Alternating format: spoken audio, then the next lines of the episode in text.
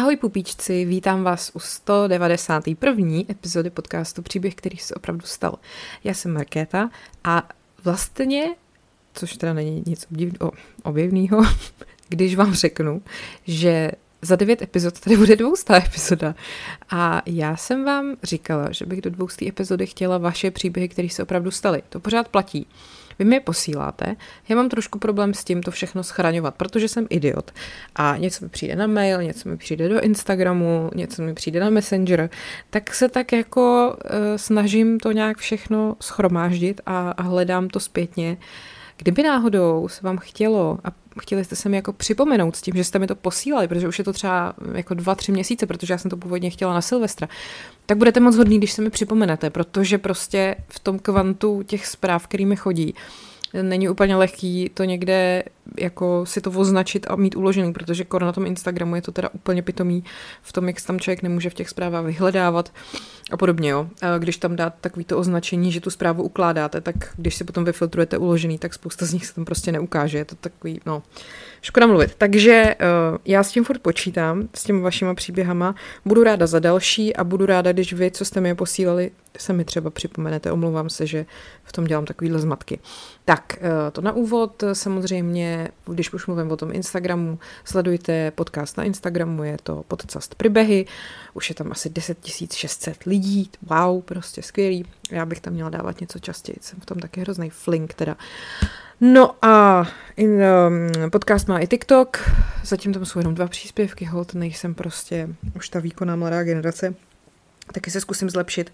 Podcast má i YouTube kanál, prosím vás, kde se snažím postupně dávat epizody Hele, je tam fakt to samé, co je tady, akorát prostě jsem si říkala, že jsou lidi, kteří třeba na Spotify to nemůžou poslouchat vždycky, třeba možná v práci nebo tak, takže to je pro ně hlavně a e, přemýšlím, jestli jsem ještě něco vynechala. Samozřejmě můžete mě podpořit na bonusových kanálech herohero.co lomeno podcast příběhy nebo na piky.cz lomeno pandí královna, kde týdně vycházejí dvě epizody navíc, které nikde jinde nejsou. Stojí vás to asi stovku měsíčně a tenhle týden tam e, vyjde vlastně vyprávění o životě Marie Terezie, opět vlastně v cyklu největší světové královny. A pak taky o zloči- povídání o zločinech, který někdo spáchal ve jménu víry, víry v Boha, prostě ve jménu nějakého náboženství. A teď nechci tam mluvit o teroristických činech, to je samostatná kapitola, ale spíš takový bláznivý činy jednotlivců, který prostě, kterým to řekl Bůh, aby to udělali a podobně. Tak, uh, já se vždycky snažím ten úvod jako říkat hrozně rychle, aby, abych vás jako neunudila. A mimochodem jsem na, v bonusu právě se ptala posluchačů, jestli mají rádi dlouhý úvody nebo krátký úvody, že já sama jako posluchač eh, to mám různě kus od kusu, podcast od podcastu, u někoho mě to baví, u někoho bych to nejradši přeskočila. A vlastně mě zajímá, jak to máte vy se mnou. No, tak eh, to už stačí, hele, a dneska se teda chci věnovat uh, tomu, co jsem už načala předminule, to znamená odsunu sedických Němců. Minule jsem, předminule jsem skončila uh, vlastně tou částí o tom, řekněme, divokým odsunu a slíbila jsem, že budu ještě mluvit o dejme tomu organizovaným odsunu, ačkoliv teda podle mě je to moc silný výraz na to, co se pak dělo. Takže uh, ten slib dodržuju, mm, nebude to samozřejmě zase příjemný poslech úplně, ale myslím si, že důležitá věc pro každého, aby, aby věděl, jak to tady vlastně vypadalo po druhé světové válce. Tak, takže jdeme na to. Uh, téma dnešní epizody je organizovaný odsun sudeckých Němců a co se při něm dělo.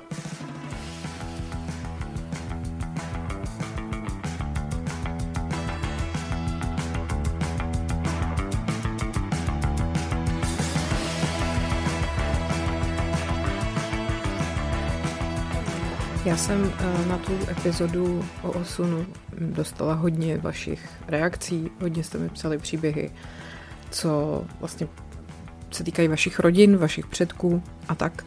Eh, je to všechno hrozně jako těžký čtení a všechny ty příběhy vlastně ukazují, jak strašně nejednoznačný to celé je, že se ty dějiny opravdu nedají vykládat stylem tady to byly dobrý a tady to byly špatný. A zároveň, že prostě my, jak jsme v té době nežili, tak to nemůžeme úplně soudit, protože jsme nebyli v kůži těch lidí, čímž samozřejmě neobhajují ty zvěrstva, které se děly. Myslím si, že eh, Češi měli tehdy hodně másla na hlavě a není to prostě obhajitelný to, co těm Němcům prováděli jako běžným obyvatelům. Že jo. Tak, eh, to je jenom na úvod. Já se teda teď chci podívat na ten organizovaný odsun Němců a vlastně to chci uvést tím, co ten organizovaný odsun jakoby iniciovalo, jo? protože tady začal ten divoký, hnedka po tom, co druhá světová válka skončila, respektive možná i chvilku předtím, prostě ve chvíli, kdy mm, rudá armáda začala postupovat a dejme tomu osvobozovat ty země zmítaný druhou světovou válkou, tak už se vlastně obracel ten hněv lidí proti těm Němcům téměř jako okamžitě. Takže uh, tohle teď už necháme být a podíváme se na to, co se dělo potom. Ta, mm, ta vlastně iniciativa toho, aby ten odsun byl organizovaný a nějakým způsobem humánní, vzešla z takzvané postupimské konference. Ta probíhala ve dnech od 17. července do 2. srpna 1945, což už právě bylo vlastně v době, kdy už tady ty divoký odsuny probíhaly třeba dva, tři měsíce. Eh, tam se vlastně setkali vrcholní představitelé Eh, těch, řekněme, vítězných mocností, což byl tehdy nový americký prezident eh, Harry Truman, britský ministerský předseda Winston Churchill, a pak taky Clement Attlee, což byl vlastně kandidát opoziční Labour Party a pak sovětský vůdce Josef Stalin. Teďkon, to mělo samozřejmě spoustu bodů, jo, bylo to celý takový jako poválečný vyrovnání se s Německem a následkama té války. Bylo tam hodně o tom, jak se teďkon změní vlastně hospodářská situace Německa, co se bude s Německem dít, jak se vlastně dá zaručit, aby Německo už nikdy takovýhle prostě masakry nevyvolalo a podobně. To teďka nechci úplně řešit, jenom to stručně řeknu. Je tam bod, kdy se říká, spojenecké armády dokončily okupaci celého Německa a německý lid počal pikat za strašlivé zločiny, jež se dopustil pod vedením lidí, které v době jejich úspěchu otevřeně schvaloval, slepě poslouchal. Není úmyslem spojenců zničit nebo zotročit německý lid. Úmyslem spojenců je dát německému lidu příležitost, aby se připravil k budoucí obnově svého života na demokratických a mírumilovných základech. Bude-li jeho vlastní úsilí pevně zaměřeno k tomuto cíli, pak bude moci v přiměřené době zaujmout místo mezi svobodnými a míromilovnými národy světa. Jinými slovy, když budete hodný, budete poslouchat, tak si můžete zase zpátky zasloužit svoje jakoby normální místo v Evropě. Tak. A teď je tady důležitý pro nás bod číslo 12, což je takzvaný spořádaný odsun německého obyvatelstva. Konference dospěla k této dohodě o odsunu Němců z Polska, Československa a Maďarska. Tři vlády proskoumaly tuto otázku po všech stránkách a uznali, že německé obyvatelstvo nebo jeho složky, které zůstávají v Polsku, Československu a v Maďarsku, bude třeba odsunout do Německa. Jsou zajedno v tom, že jakýkoliv odsun musí být prováděn spořádaně a lidsky. Tohle já dvakrát podtrhuju. Jo? No a pak eh, je ještě důležitý tohleto, poněvadž by příliv velkého počtu Němců do Německa zvětšil břemeno, které již doléhá na okupační úřady, soudí, že tento problém by měla zkoumat především kontrolní rada a tak dále. Prostě, že Němci mají být potom spravedlivě rozdělený mezi jednotlivý okupační pásma. Jo? E, takže tam prostě dali nějaký pravidla pro to, jakým způsobem to bude probíhat. O tom se současně uvědomují československá vláda, polská prozatímní vláda a kontrolní komise v Maďarsku se žádostí, aby zatím zastavili další vyhošťování, dokud zúčastněné vlády neproskoumají zprávy svých zástupců v kontrolní radě. No, takže uh, jako tohle byla teorie. A teď vám řeknu o té praxi. Jo? Eh, ten eh, československý požadavek na vysídlení občanů německé národnosti eh, vedle Sovětů teda schválili i američani a Britové, ale bez nadšení. S podmínkou, že teda ustanou ty excesy a násilnosti, které provází už to probíhající vyhánění, v rámci něhož vlastně už před tou konferencí teda naší zemi museli opustit tisíce Němců a tisíce, možná i tisíce jich přišli o život. Takže ta konference opravdu ten divoký odsun zastavila. Jenomže prezident Edvard Beneš v zápětí po té konferenci 2. srpna 1945 vydal dekret číslo 33, který příslušníky německého a maďarského, na to se jakoby hodně zapomíná, ono nešlo jen o Němce, šlo i o Maďary, Eh, německého a maďarského národa zbavoval československého státního občanství a tudíž i jejich občanských práv. Takže Jenom antifašisti si mohli zažádat o navrácení občanství, ale teď ten nárok na to museli jako aktivně prokázat, což se povedlo málo komu. Jako, mně přijde, že eh, v dnešní době je naopak těžký eh, nenajít důkaz pro něco v době sociálních sítí a toho, kdy prostě všechny ty aplikace ví o každým vašem pohybu v podstatě a tak, tak je třeba těžký si vymyslet alibi, že jo? Protože prostě tak nějak všichni ví, kde jste, i když vy třeba nechcete. Uh, když už to nejsou aplikace, tak je to průmyslová kamera třeba. Ale tehdy to muselo být jako mega náročný, dokázat, že vy jste se někde aktivně podíleli na něčem, když jste na to neměli žádný doklad. Možná jste měli papír, ale jako jaký, že jo? To prostě uh, si moc nedovedu představit, jak to tehdy šlo. Každopádně, Drtivou většinu českých Němců tudíž čekali internační tábory nebo nucený práce a následně i odsun nákladními vlakama do toho Německa, který samozřejmě byl rozbombardovaný. No, takže Eh, tady ten spořádaný transfer eh, samozřejmě jakože na, na, na oko probíhal, ale neznamená to, že se ty události obešly bez lidského utrpení a nespůsobilo to mnohdy jako rány, které se vlastně těm lidem, dá se říct, nezahojily do dneška. Jo? A o tom opravdu svědčí vzpomínky eh, desítek, stovek německých pamětníků. Zaznamenávala to třeba paměť národa, eh, to budu citovat teď, eh, ty jejich výpovědi a pak tu mám ještě zase nějaký ukázky z knížky za prvý sudecké příběhy od kolektivu autorů a pak ještě eh, osud vyhnanců Exodus od Guido Knopa. Jo, tak to vám budu číst a do toho teda ještě tu paměť národa, tak abyste získali takový obrázek o tom, jak to tedy pro ty Němce vlastně vypadalo. Největší problém vlastně bylo to, že ty lidi neměli občanský práva. A tudíž se na ně vztahovalo množství zákazů, příkazů a omezení, který vlastně rozhodně nenáhodou připomínali různý nacistický protižidovský opatření. Já jsem to zmiňovala už v té minulé epizodě, ale pojďme si to zopakovat. Tak zaprvé jsme museli nosit N, bílou pásku, nebo to písmeno, bílou pásku s černým N na ní. Někteří nosili něco na hrudi. Nesměli jsme chodit po chodníku, jen po ulici. Takové bylo nařízení, i když ne každý ho dodržoval. Vybavuje si dnes 22-letá Margaret Koppe, původem z Opavy. Uh, Josef Sager z jeho českého Vimperku má vzpomínky podrobnější. Němci byli jako lovná zvěř. Tehdy nebyly pro Němce žádné školy, nesměli navštěvovat kulturní akce. Potravinové lístky byly drasticky kráceny. Maso, ryby, vajíčka či mléko pro Němce vůbec nebyly. Člověk nesměl opustit byt mezi 19. hodinou večer a 7. hodinou ráno. Němci neměli vůbec žádná práva. No, uh, tak pak tady máme třeba ještě výpověď sudeckého Němce, ostravského rodáka France Gruse. Svým potomkům jsem říkal, že je především velmi důležité zpracovávat to, co se stalo ve jménu našeho, byli německého národa, tedy i to, co souvisí s holokaustem. Tohle předávám já vám a i vy byste to měli předat svým dětem, aby se už nic takového neopakovalo. Já totiž dobře vím, že všemu zlu, které se přihodilo mně a mým rodičům, předcházely zločiny, které byly spáchány ve jménu našeho národa.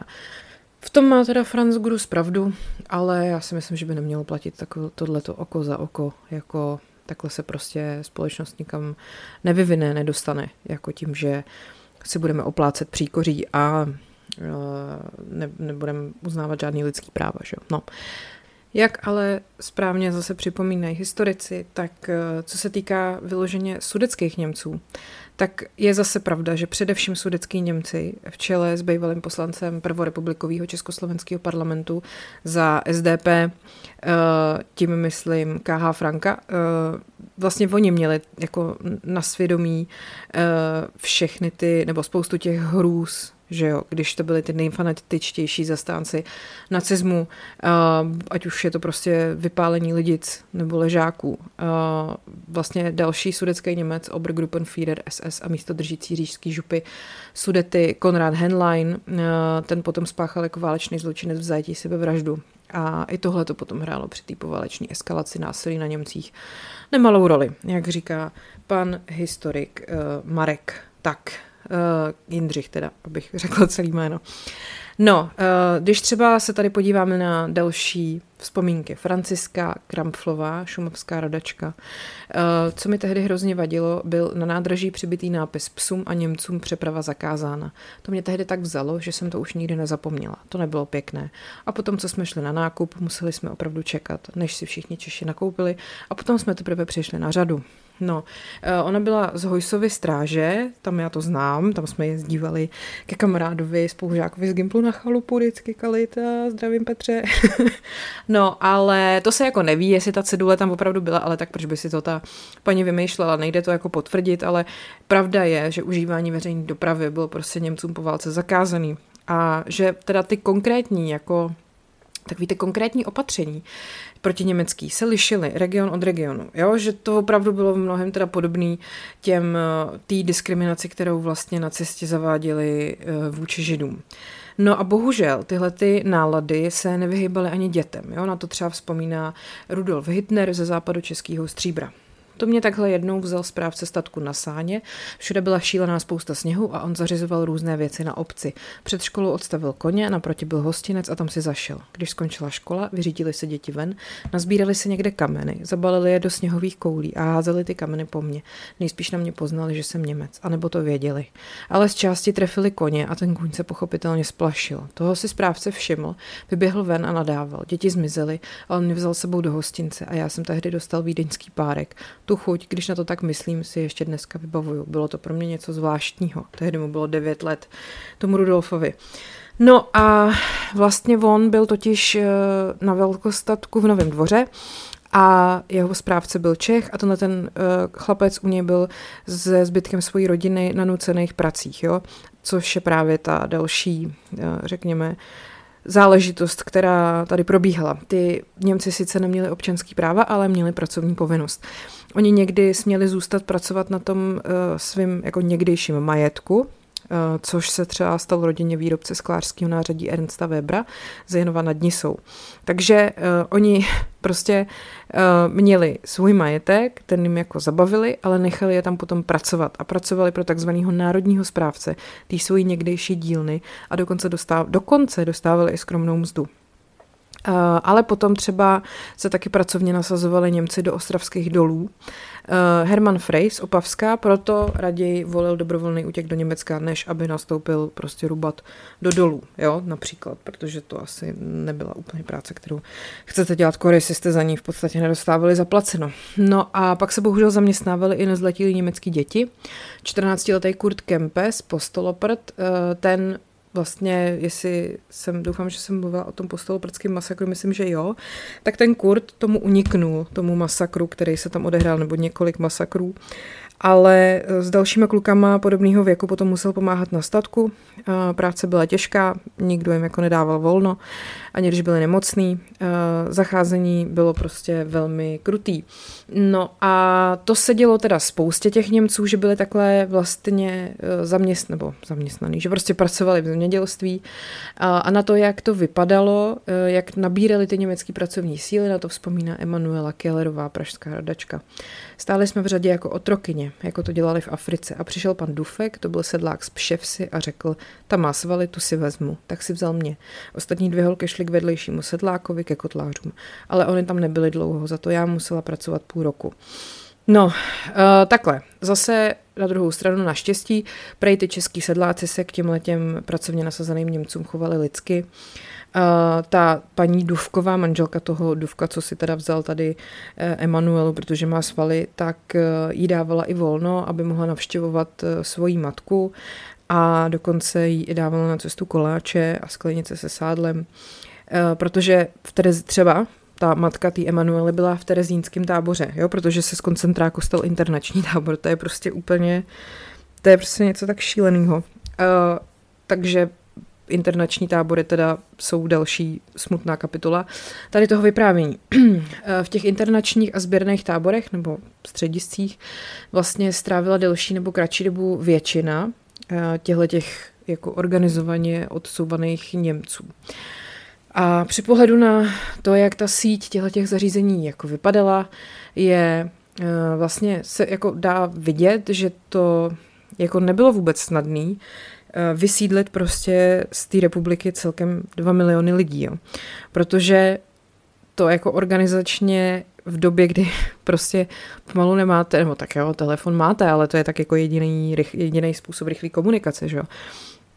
Že to jako muselo být nesmírně obtížný, jako logisticky a prostě kapacitně a všechno. A teď, tomu, teď to říkám čistě racionálně, jo, vůbec neposuzuju, že to bylo nelidský, ale prostě jenom to, jako to obrovské množství lidí teda někam jako provizorně umístit na nějakou dobu, abyste je potom mohli odsunout pryč, nevím, prostě šílený.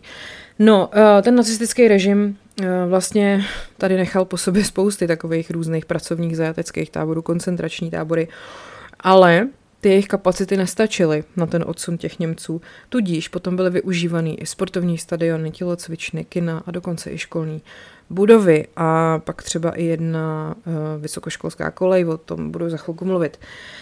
Pojďme si ale ještě nejdřív, než budu pokračovat, pustit úryvek z projevu prezidenta Edvarda Beneše o tom odsunu, jo? Abyste měli představu, jak to bylo podávané veřejnosti. Odsunuli jsme z této země definitivně Němce. Musíme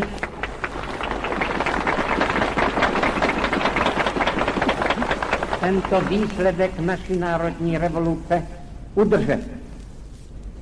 A udržíme je. Boj však není, není daleko skončen a při povaze svých sousedů musíme si být vědomi toho, že nikdy snad úplně skončen nebude. No a co se týká teda těch internačních táborů, tak celkový počet jich bylo 107, 75 jich bylo v Čechách.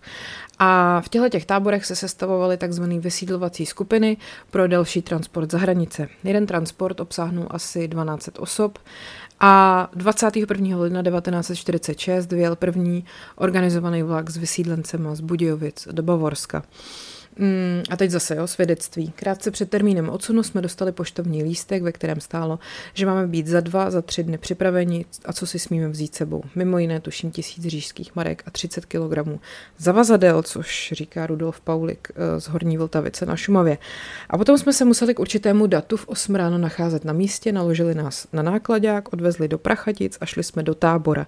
A tam nás čekala další mizernost. Kufry a takové věci jsme moc neměli, majetek jsme měli zabalený do ran ranců. A v táboře nám ty rance rozřezali a co se Čechům líbilo, to si vzali. A to bylo víc než mizernost. Když už jeden leží na zemi, tak se na něj nešlape. No a ty podmínky v těch táborech byly samozřejmě otřesný, zlepšovaly se, dejme tomu, postupem času. Tábor Bystřice, což byl mužský tábor zřízený vlastně původně nacistama pro osoby rasově smíšeného původu, byl teda bohužel ten horší a strávil tam třeba nějakou dobu i Rudolf Hitler. Měli jsme hlad. Dostávali jsme totiž jen dva krajíce chleba, 50 gramů na den a talíř vodové polívky. Kdybych dnes dostal v hospodě z plašky, bylo by to jako polévka výživnější. Byli jsme kluci přibližně stejného věku. Uvnitř tábora nerostla už téměř žádná tráva, ale mimo tábor jsme viděli, že roste šťovík.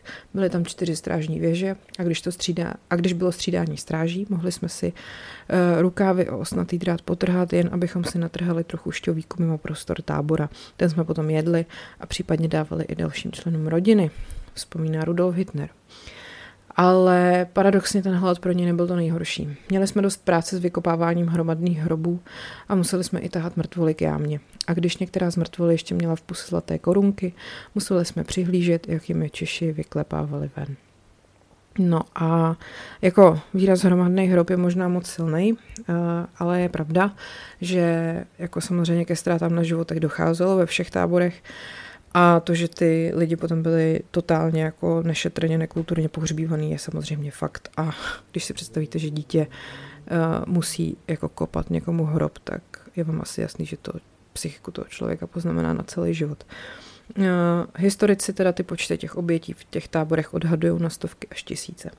No, co se týká třeba Brna, tak uh, tam si myslím, že je asi nejznámější a nejděsivější případ takzvaných kaunicových kolejí. Tam teda byli lidi, když nebyli v internačních táborech. Byla to bývalá nacistická věznice, kde gestapo popravilo 13 českých vlastenců a hned teda po osvobození se to stalo právě vězením pro kolaboranty a nacisty, ale bohužel taky pro stovky nevinných lidí, který policie nebo armáda prostě zatkli na ulici jenom proto, že měli tu bílou pásku. A dá se říct, že ta ty kaunicovy koleje v Žabovřeskách se staly takovým symbolem odplaty. A byl to prostě, tam se dělá tam stá na těch brněnských Němcích. Byl jsem tam pět měsíců a několikrát denně mě mlátili, tak jsem přišel o zuby. Často nás v noci vyháněli z pokojů, museli jsme běhat po čtyřech a štěkat jako psy. Popisuje Josef Brandejsky ve vzpomínkové knize Němci ven, Die Deutschen raus. Ve světnici byly stěny, strop, podlaha a madrace potřísněny krví neboť každou noc byli vězni do krve mláceni. V mé světnici jich jedné noci bylo zabito pět, říká k tomu ještě. No a stejně jako třeba za války se německé ženy, nebo za protektorátu se německé ženy chodily dívat na to, jak se v kaunicových kolejích popravují český vlastenci, tak Češi potom po osvobození se chodili dívat na to, jak eh, se mlátí Němci. Jo? Každý večer se tu schromažďovali celé davy zvědavců, kteří při každé ráně radostně hulákali a povzbuzovali byjce oplzlými řečmi, eh, to říká svědek Leopold Stehlík. Um, Tato věznice teda fungovala jenom několik měsíců, jenom do září 45, ale na následky mučení tam umřelo nejméně 300 lidí.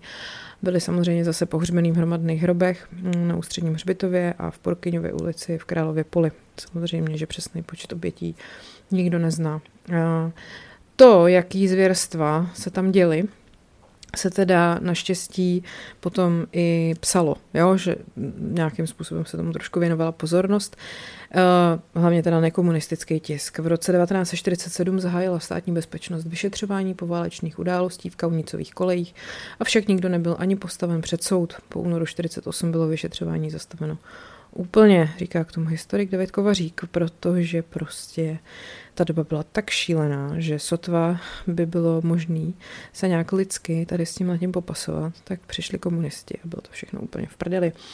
A samozřejmě, že ty tábory byly jenom teda přestupní místo, kde se ty lidi schromažďovali na nějaký ty nucený práce a pak čekali na ten jakože oficiální definitivní odsun z Československa jako byli tam opravdu civilní obyvatele, jo, to nebyli opravdu jenom nějaký, na, na, nějaký jako kolaboranti nebo zločinci, ty podmínky v těch táborech byly katastrofální, ty lidi opravdu dostávali malé množství jídla, vodu, chodili v nějakých hadrech, bylo tu internováno i mnoho matek s malými dětmi, všechny malé děti do čtyř let zemřely na podvýživu, bylo jich určitě přes 100, také moje dítě tam zemřelo, bylo mu 15 měsíců, napsala k tomu Marta Velfelová. Když jsem se zeptala, kde bude pohřbeno, dostala jsem odhlídky ráno do hlavy, až jsem omdlela. To říká v dokumentech vyhnání Němců z českých zemí právě o svém pobytu v táboře na Klajdovce. No, uh, i když teda uh, se tohohle toho násilí jako logicky dopouštělo spousta Čechů, těch dozorců, odsouzený byl jeden. Jan Kouřil, obávaný dozorce z Kaunicových kolejí a z Klajdovky, eh, toho potom po emigraci do Německa poznali jeho oběti a u soudu v Karlsruhe dostal 15 let. Asi je docela příznačný, že ho odsoudil německý soud a ne český. Mm, a zatímco teda pro některý ten pobyt eh, v táboře byl třeba jenom fakt zastávka na několik dní, než se, jako, než je odvezou do Německa, tak jiný v tom táboře mohli strávit opravdu dlouhou dobu. Například Rudolf Lux z Loučný, tam byl tři roky, od Vánoc 45 až do konce roku 48 a drtivou většinu času strávil v oblastním středisku v Liberci. Když se například vypnulo světlo a pokud jen částečně osvětloval měsíc, bylo podle Luxe vidět, jak štěnice nad tebou cupitají. Vylezli po stěně, přelezli po stropě, kde cítili stoupat teplo, tam se spustili a už si měl štěnice někde v oblečení. Já s tím problém neměl, u mě to do druhého dne zmizelo, ale moje sestra, i jak ta vypadala, celá poštípaná od hlavy až k patě. Její krev chutnala štěnicím víc a také se jí to zaněcovalo. Byli jsme sice relativně dobře zásobovaní, protože matka pracovala v kuchyni, ale můj třetí bratr nikdy nic nejedl. Když jsme se pak dostali na západ, byl ještě ve 14 letech vysoký jako 11 letý, měl ptačí hrudník, propadla ramena. No a vlastně taková věc, co možná lecko nenapadne, ty děti zároveň přišly o roky školní docházky. Tenhle Rudou zrovna a jeho sourozenci o tři.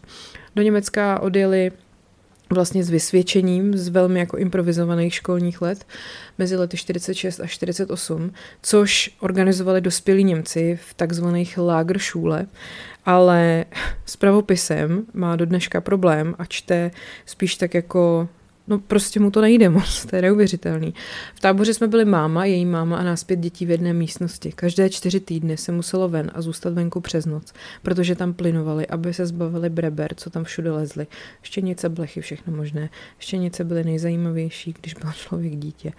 No a uh, Lagerschule teda asi nebylo úplně jako něco, co by vás vybavilo do života, že jo. Uh, potom od ledna do prosince 46 odjížděly do Německa vlakové transporty se 40 nákladními vagónama po 30 osobách v každém. Dohromady, teda, jak jsem říkala, 12 lidí v jednom transportu. Vypravovalo se jich i několik denně. Vysidlovaní byli i německý antifašisti, ale s těma se teda zacházelo humánějc. Mohli si vzít víc majetku a nemuseli si ve vlacích tak tísnit. A poslední rozloučení samozřejmě nebylo jako s místem, kde ty lidi vlastně se třeba narodili a vyrostli, nebylo úplně idylický. Když nás nakládali, hnali nás na nádraží a ti, co stáli zvenčí, na nás plivali a hrozili nám rukama. Vzpomíná Rudolf Paulik. Všichni lidé šli do dobytčáků, uvnitř byla sláma a v noci jsme se rozjeli. Doplňuje jeho vzpomínky Johan Eppinger, který jel do Německa taky z Prachatic. No, ve vagónech bylo hodně starých lidí, všichni mladí byli přece ve válce, byli tam prostě děti a staří lidé a z žalu a zoufalství mnozí plakali celou noc. Krmili nás, to musím říct, dostávali jsme teplou polévku, jelo se v noci, přes den jsme stáli ale z vagonu jsme nesměli ven. Byli tam policisté se psy a hlídali, aby nikdo neutekl. V tom vlaku také někteří zemřeli. Na příštím nádraží vždycky vlak zastavil a ty lidi dostávali ven. To jsme ale jako děti nevěděli. Tady vám ještě pouštím ukázku toho, eh, jak to reportovali v tehdejším filmovém týdeníku. Jaká byla vlastně dobová propaganda. Jo? Eh, můžete porovnat tu realitu s tím, jak se to podávalo občanům.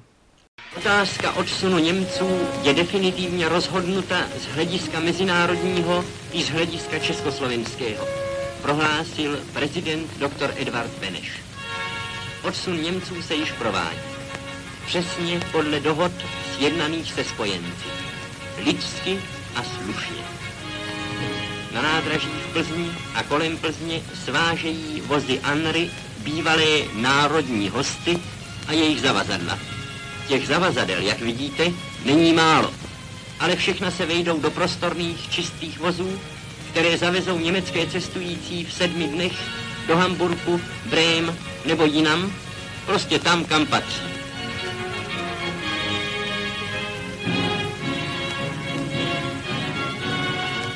Německé děti jsou veselé, nikdo jim neubližuje.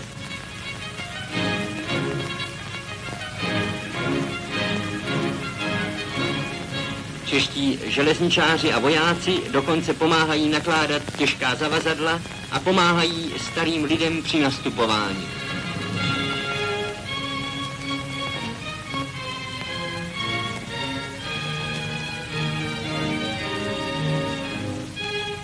Zahraniční novináři sledují přípravy k odsunu. My se nemstíme. Řešíme rozumně a slušně svůj historický problém, jak řekl prezident Beneš, protože dnes máme první příležitost v našich dějinách vyřídit jej s konečnou platností. Vlak, který veze 11 lidí, je vybaven 30 metrickými centy potravin. Vznikaly tam nějaký fámy o tom, že je vezou na Sibiř. Oni nevěděli, kam jedou. Až když se jako otevřely dveře, tak jim bylo teda řečený, že jsou v Norimberku. Uh, přišli lidé od Červeného kříže a podali nám teplou polévku a pak se jelo dál do rozbombardovaného Würzburgu, zase do tábora. Předtím nás američané všechny v jedné místnosti nahé postříkali DDT kvůli dezinfekci. Hladoví ve vybombardovaném Würzburgu všechno bylo bezútěšné. Německo bylo po válce na kolenu a na přijetí milionů přistěhovalců bylo špatně přichystaný. Byli tam samý traumatizovaní lidé bez perspektivy, vzpomíná na první dny Margit Schedbauerová. No, eh, ty transporty vlastně s těma lidma mířily výhradně do americké okupační zóny Německa, Až potom v průběhu toho roku se spustilo organizované vysidlování i do té sovětské zóny. A tímhle směrem teda z Československo odjela asi třetina německých obyvatel, ale eh, spousta z nich eh, buď legálně nebo nelegálně potom přešla na tu západní stranu. No, vlastně od roku 89 tyhle ty vysídlenci mohli znova eh, se zpátky podívat do těch míst, kde třeba vyrůstali a spousta z nich to taky udělalo a já jsem asi takovou věc pamatuju, protože my jsme měli chalupu rodinou v Pošumaví, a teda kupovali jsme ji až, nebo babička s dědou ji kupovali až někdy v 60. letech a byla to ruina v podstatě, oni jako zrekonstruovali. Tehdy ta vesnice, jsme věděli, když jsem jako byla malá, že před válkou ta vesnice měla, já nevím, desítky baráků, když to tam koupili, tak tam bylo asi tři domy nebo čtyři, jo, prostě úplně jako to zmizelo celý. No a když jsem byla malá právě, byli jsme jednou na chalupě, tak tam přijel takový hrozně starý pán, já jsem tomu tehdy moc nerozuměla, že jo ale pak teda až později jsem se jako dozvěděla, že to byl právě bývalý obyvatel toho domu. Byl to pán, který mu v době toho odsunu bylo 25 a dělal učitele v té obci. Takže se tam prostě přijel podívat, to už mu bylo nějakých, já nevím, no 90 nebo kolik. Takže to bylo zvláštní a pak ještě, k tomu se ještě dostanu za chvíli, tam byli jiní sousedi na té chalupě a to byla zase trošku jiná skupina lidí, který se tam dostali jinak. No, každopádně Domov je tam, kde se člověk narodil, říká Rudolf Kieswetter z Nový vsi nad Nisou, který se tam do dneška jako jezdí dívat, tam, kde stával jeho rodný dům. Když tam dnes zajedu, posadím se na kámen a tam jsem doma. Druhý domov nikdy není ten první, ale dnes pochopitelně říkám, žít bych tam už nechtěl, protože tam nejsou žádní přátelé, nejsou tam žádní sousedé, co tam tedy pohledávám. No, a pak samozřejmě uh, je tady ještě další skupina lidí, kteří se stěhovali v téhle době a to byli lidi, kteří naopak ty vysídlený pohraničí osidlovali, jo? Protože, ještě, jo, takhle, ještě, pardon, ještě jsem se chtěla dostat k tomu, že když si představíte, že ty Němce takhle odvezli do toho zdevastovaného Německa a tady buďte a nazdar, tak eh, spousta z nich prostě začínalo ten nový život v těch uprchlických táborech a potýkali se s tím, že prostě nemají peníze, nemají nic. Mm, a samozřejmě ani ty místní je vlastně nepřijali moc vřele, protože měli hodně vlastních starostí a, a ty nově příchozí pro ně spíš bylo, byly jako přítěž, že jo. Problémy byly s prací i se zásobováním. Mezi místními a odsunutými se vytvořila sociální a kulturní bariéra, právě sociální izolace a hledání nové identity ve, ve spojitosti s prožitým traumatem během vysídlení znesnadňovaly sudeckým Němcům integraci do německé společnosti. Jo, takhle o tom mluví historici. A pak nakonec vlastně bylo jako paradoxně k tomu přispělo to, že se to jako srovnalo, že bylo vlastně hrozně důležitý, aby se tam to prostředí co nejdřív obnovilo, tudíž bylo potřeba nasadit hodně lidí na to, aby ty poničené města nějak dali dohromady. Takže takový ty kvalifikovaní vyhnanci, což byli doktoři, zubaři, inženýři a podobně, těm, těm se dařilo líp, jo, takový ty, co uh, se třeba živili zemědělstvím, tak ty se prostě adaptovali hůř. No a potom se jim teda ale zlepšila situace po vydání zákona o vyrovnání břemen v roce 1952. Stát vyplatil očkodnění za majetek, které zanechali vlastně v té původní vlasti a umožnil těm lidem i získat půjčku na bydlení nebo podnikání a tak vlastně se postupně mohli začlenovat a integrovat. Ve Spolkové republice vysídlenci taky mohli zakládat nějaký krajanský spolky a podle historika uh, se vlastně jejich úplný začlenění do společnosti podařilo za nějakých asi sedm let. No a potom v první polovině 50. let Německo taky všem udělilo občanství. V sovětské zóně, to znamená v té jakoby východní části, to bylo mnohem horší pro ty lidi. Ještě v roce 46 eh, obdrželi nějaký jednorázový příspěvek a rolníci 8 hektarů ze zestátněných velkostatků. Ale to pak samozřejmě, pak vzniklo NDR a oni to museli odevzdat do zemědělských družstev, jo? stejně jako to bylo u nás. A e, vlastně žádný organizace vysídlenců tam ani nevznikly a na tu minulost těch sudických Němců se tam jakoby vlastně snažili spíš zapomenout. No a teď, když se podíváme na to, jak to vypadalo tady s těma místama, ze kterých ty Němci odešli, jo, což vlastně měli ty jejich místa zalidnit obyvatelí, obyvatelí, obyvatelé z českého vnitrozemí a takzvaní reemigranti. A ten příchod těchto těch osídlenců uh, vlastně úplně změnil ty sudety jako takový, že jo.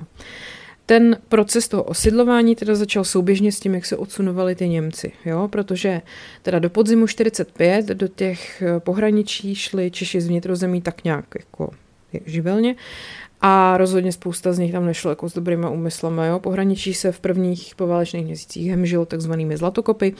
Ty tam prostě šly s vidinou snadného, rychlého obohacení, prostě snažili se, jako rabovali ty opuštěné německé usedlosti a a podobně. Eh, no a potom teda už státní úřady rozdělily takzvaný organizovaný osidlování s úmyslem, eh, že přivedou do pohraničí takzvaně národně spolehlivé osadníky. Takže od konce války do května 47 přišlo do pohraničí celkem 1 365 557 nových osídlenců z českého vnitrozemí, ze Slovenska a ze zahraničí. Mm, Potom po roce 47 už se tomu říkalo dosídlování, to probíhalo na dobrovolný, ale i na nucený bázi, což bylo třeba přesídlení slovenských Maďarů jo, v letech 45 až 49 až do 50. let. Uh, v roce 52 v bývalých Sudetech žilo kolem 2,5 milionu lidí, z toho přibližně právě dvě třetiny představovaly tyhle ty pováleční osídlenci. A v roce 53 potom zahájili poslední dosídlovací akci do nejméně zalidněných částí pohraničí, což bylo 145 tisíc osob. Jako to je strašně divný tohleto. Prostě vám někde jako přikážu, že tady budete bydlet, běžte tam, jinak jako Um, oni samozřejmě měli problém, že jo, protože to pohraničí nebylo úplně jako příjemná, příjemný místo, takže spousta lidí tam prostě nevydrželo. Uh, jenom v letech 48 a 49 z toho pohraničí odešlo asi 26 tisíc rodin. A pak třeba, jo, tady zápis z porady zástupců ministerstva zemědělství z 28. října 49. Dochází k tomu, že odchází na jednou celé obce a nedá se tomu nějak bránit. Přídělci mizí i proti zákazu a prostě utečou a nechají úplně prázdné usedlosti. No, takže eh, v bývalých sudetech eh, na konci 50. let eh, vlastně ten počet těch lidí tam byl o asi milion míň, než tam bylo před druhou světovou válkou. Většina těchto těch osídlenců pocházelo ze sociálně nižších a nemajetných vrstev.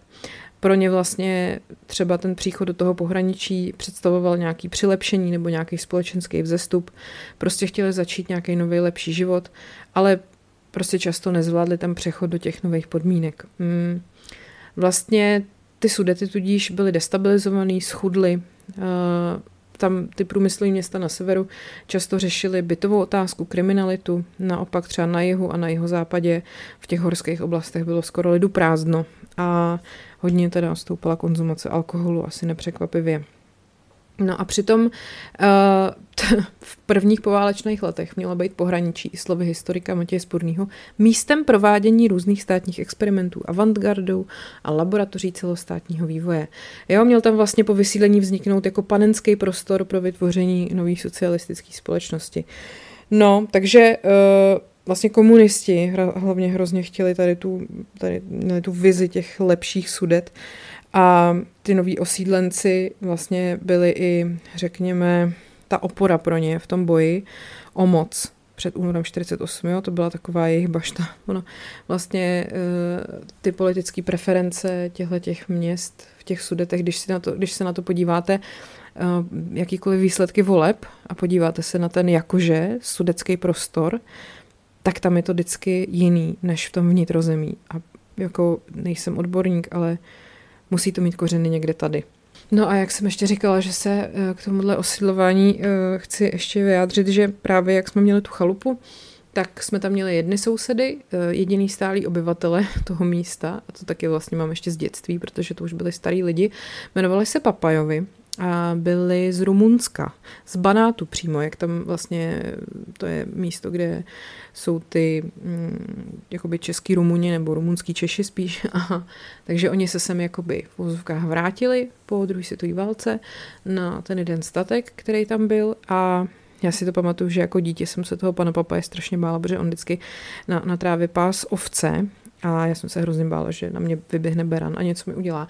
A paní Papajová uh, byla negramotná, nebo oni oba byli negramotní, takže ona vždycky chodila za mojí babičkou, aby babička četla dopis, když jí přišel. A vůbec tam v tom místě, i třeba ve vesnici, která byla kousek od nás, tak tam všichni mají takový jako, jako jména, když já hrozně ráda chodím na hřbitovy, to je taková moje úchylka, tak tam jsem vždycky chodila se dívat na hřbitov a tam vidíte prostě uh, ty uh, příjmení, které nejsou český a jsou to prostě různý ty Slováci, Rusíni, Rumuni, který tam prostě přišli po té druhé světové válce a, a nějak tam zůstali. A je to prostě strašně zvláštní. No, tak a teď ještě teda pro vás tady mám ty úryvky na čtení a tím už tohleto téma pro boha uzavřeme. Jako ještě bych mohla příště, to mi dejte vědět, jestli chcete, mluvit o retribucích. Jo? O tom, to možná bude trošku víc uspokojující téma, když budu mluvit o tom, jak byli potrestaný nacistický váleční zločinci, co se s nimi dělo v různých částech uh, Evropy. Mám na to celou jednu velkou knihu, kterou jsem si dokonce koupila, nepůjčila, protože v, v knihovně neměli tak eh, bych to možná měla taky využít. Tak a teď vám teda přečtu kus o životě Ernsta Kukuly, který se narodil 6. října 34 v moravský Mohelnic neboli Miglic. On vyrůstal na selském statku na předměstí a konec války strávil v domě svých prarodičů v nedaleké vesnici Líšnice.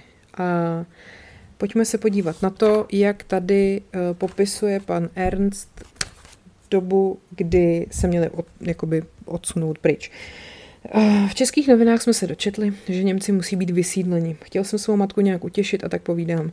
Tolik vagonů ani neexistuje, aby nás mohli odvést. Ale existovalo. Pak přišel jeden ze tří matčených českých bratranců ze sousední vsi a povídá matce. Ty, Julčo, vy přece musíte teď pryč. A moje dcera se právě vdala. Chtěli bychom si vzít váš statek pro mého zetě.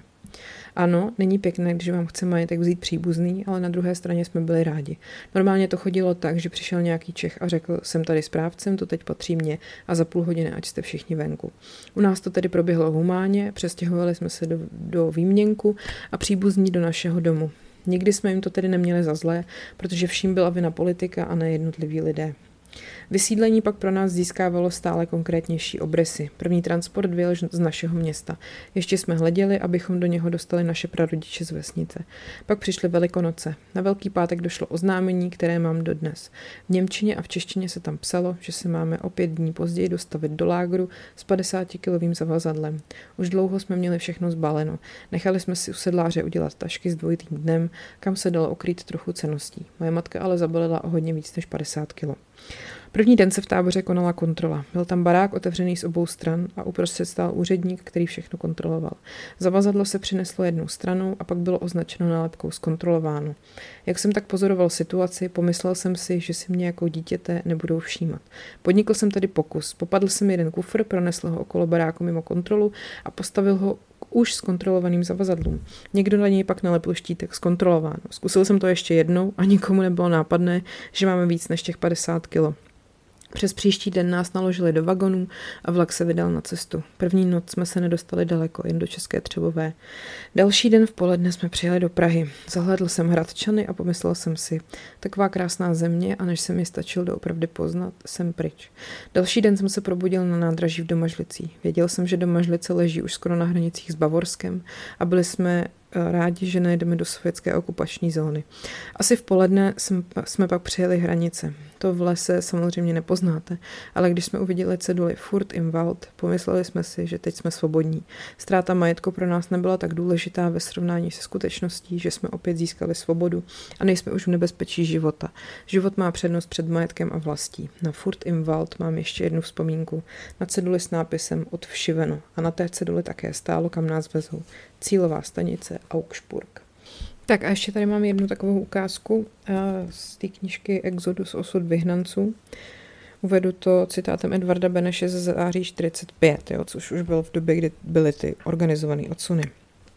Němci v Československu zradili stát, demokracii a mír. Zradili humanitu a přidali se k tomu nejbrutálnějšímu fašismu, pangerma, pangermanismu a barbarství, jaké kdy svět dosud poznal. Navíc jako svůj cíl veřejně prohlašovali, že nás zotročí a vyhubí. Nyní je pro nás již nemožné žít po jejich boku a proto musí naši zemi opustit. Máme morální a politické právo to požadovat. No, a jak vypadala praxe? Já teď tady mám takový, eh, jak to vypadalo v Doupově. Jo? Lidé v Doupově se necítili viny zločiny spáchanými ve jménu Němců, ale na to se v roce 1945, když nadešel čas pomsty, nikdo neptal. České úřady strpěly lecos, co se dalo připsat na vrub revolučním gardám. V jistém smyslu to sloužilo cílům nové vlády. Společný nepřítel totiž posiloval pocit sounáležitosti Čechů a Slováků v nově vzniklém státě. Prezident Beneš se nechal strhnout k takovéto výzvě svým krajanům. Vyhazujte Němce z jejich bytů. Žádný německý rolník nesmí disponovat ani čtverečním metrem půdy, žádný německý živnostník či obchodník už nesmí dál vést svůj podnik. Nejen v Doupově byly tyto představy hned realizovány. Nyní začala doba tzv. divokých odsunů, ty postihly nejprve velké rolníky a majitele obchodu, jako byli rodiče Gretel Gernertové. Jednoho dne přišli do naší mlékárny Češi a řekli, že obchod teď patří jim. Prostě takhle. Její matka nedokázala překonat šok a ponížení do smrti, vypráví. Zatím ještě rodina mohla zůstat v Doupově, musela však odejít z bytu a přestěhovat se do bývalého obecního chudobince. Jiní tolik štěstí neměli, byli vyvlastněni a přímo na místě vyhnáni. Bohatší majitelé obchodu museli hned pryč, říká paní Gernertová. Směli si vzít ten ruksak, jinak nic. Hnali je pěšky přes hranice. Také o hostinec rodinů eh, rodičů Erny Venišové se brzy našel zájemce. Jednoho dne přišli dva funkcionáři v doprovodu muže, kterého představili jako nového majitele hostince. To byl poprvé, co jsem viděla otce tonout v slzách, na to nikdy nezapomenu. Řekl pak těm mužům, co pak nemáte srdce v těle? Odpověď byla, za to všechno můžete poděkovat Hitlerovi a tím byla věc vyřízena. No, tak. Já si myslím, že to stačí pro ilustraci, protože je to těžký téma a já už toho taky mám plný zuby. Uh, jediný, co můžeme udělat, je se z toho poučit a dbát na to, aby se tohle už nikdy neopakovalo. No. Tak. Uf. To byl teda bohužel příběh, který se opravdu stal. A já vám děkuji za pozornost. Příště zase si vymyslím nějaký lepší téma. No, dejte mi vědět, jestli vás ještě zajímají ty retribuce a zajímají vás ty procesy s těma nacistama. Ono vůbec jako to téma třeba uh, honění těch nacistických zločinců všude po, uh, po světě je zajímavý. A to by možná taky mohla být jedna epizoda. A, a tak. No jako ono obecně mně přijde, že ta druhá světová válka, ty následky jsou takový přitažlivý, furt to všechny baví a zajímá, ačkoliv už potom vzniklo snad úplně všechno. Tak mi prostě napište, co si o tom myslíte. Napište mi do komentářů a to už je teda ode mě pro dnešek všechno. Mějte se hezky, ať váš život příběh, který se opravdu stal.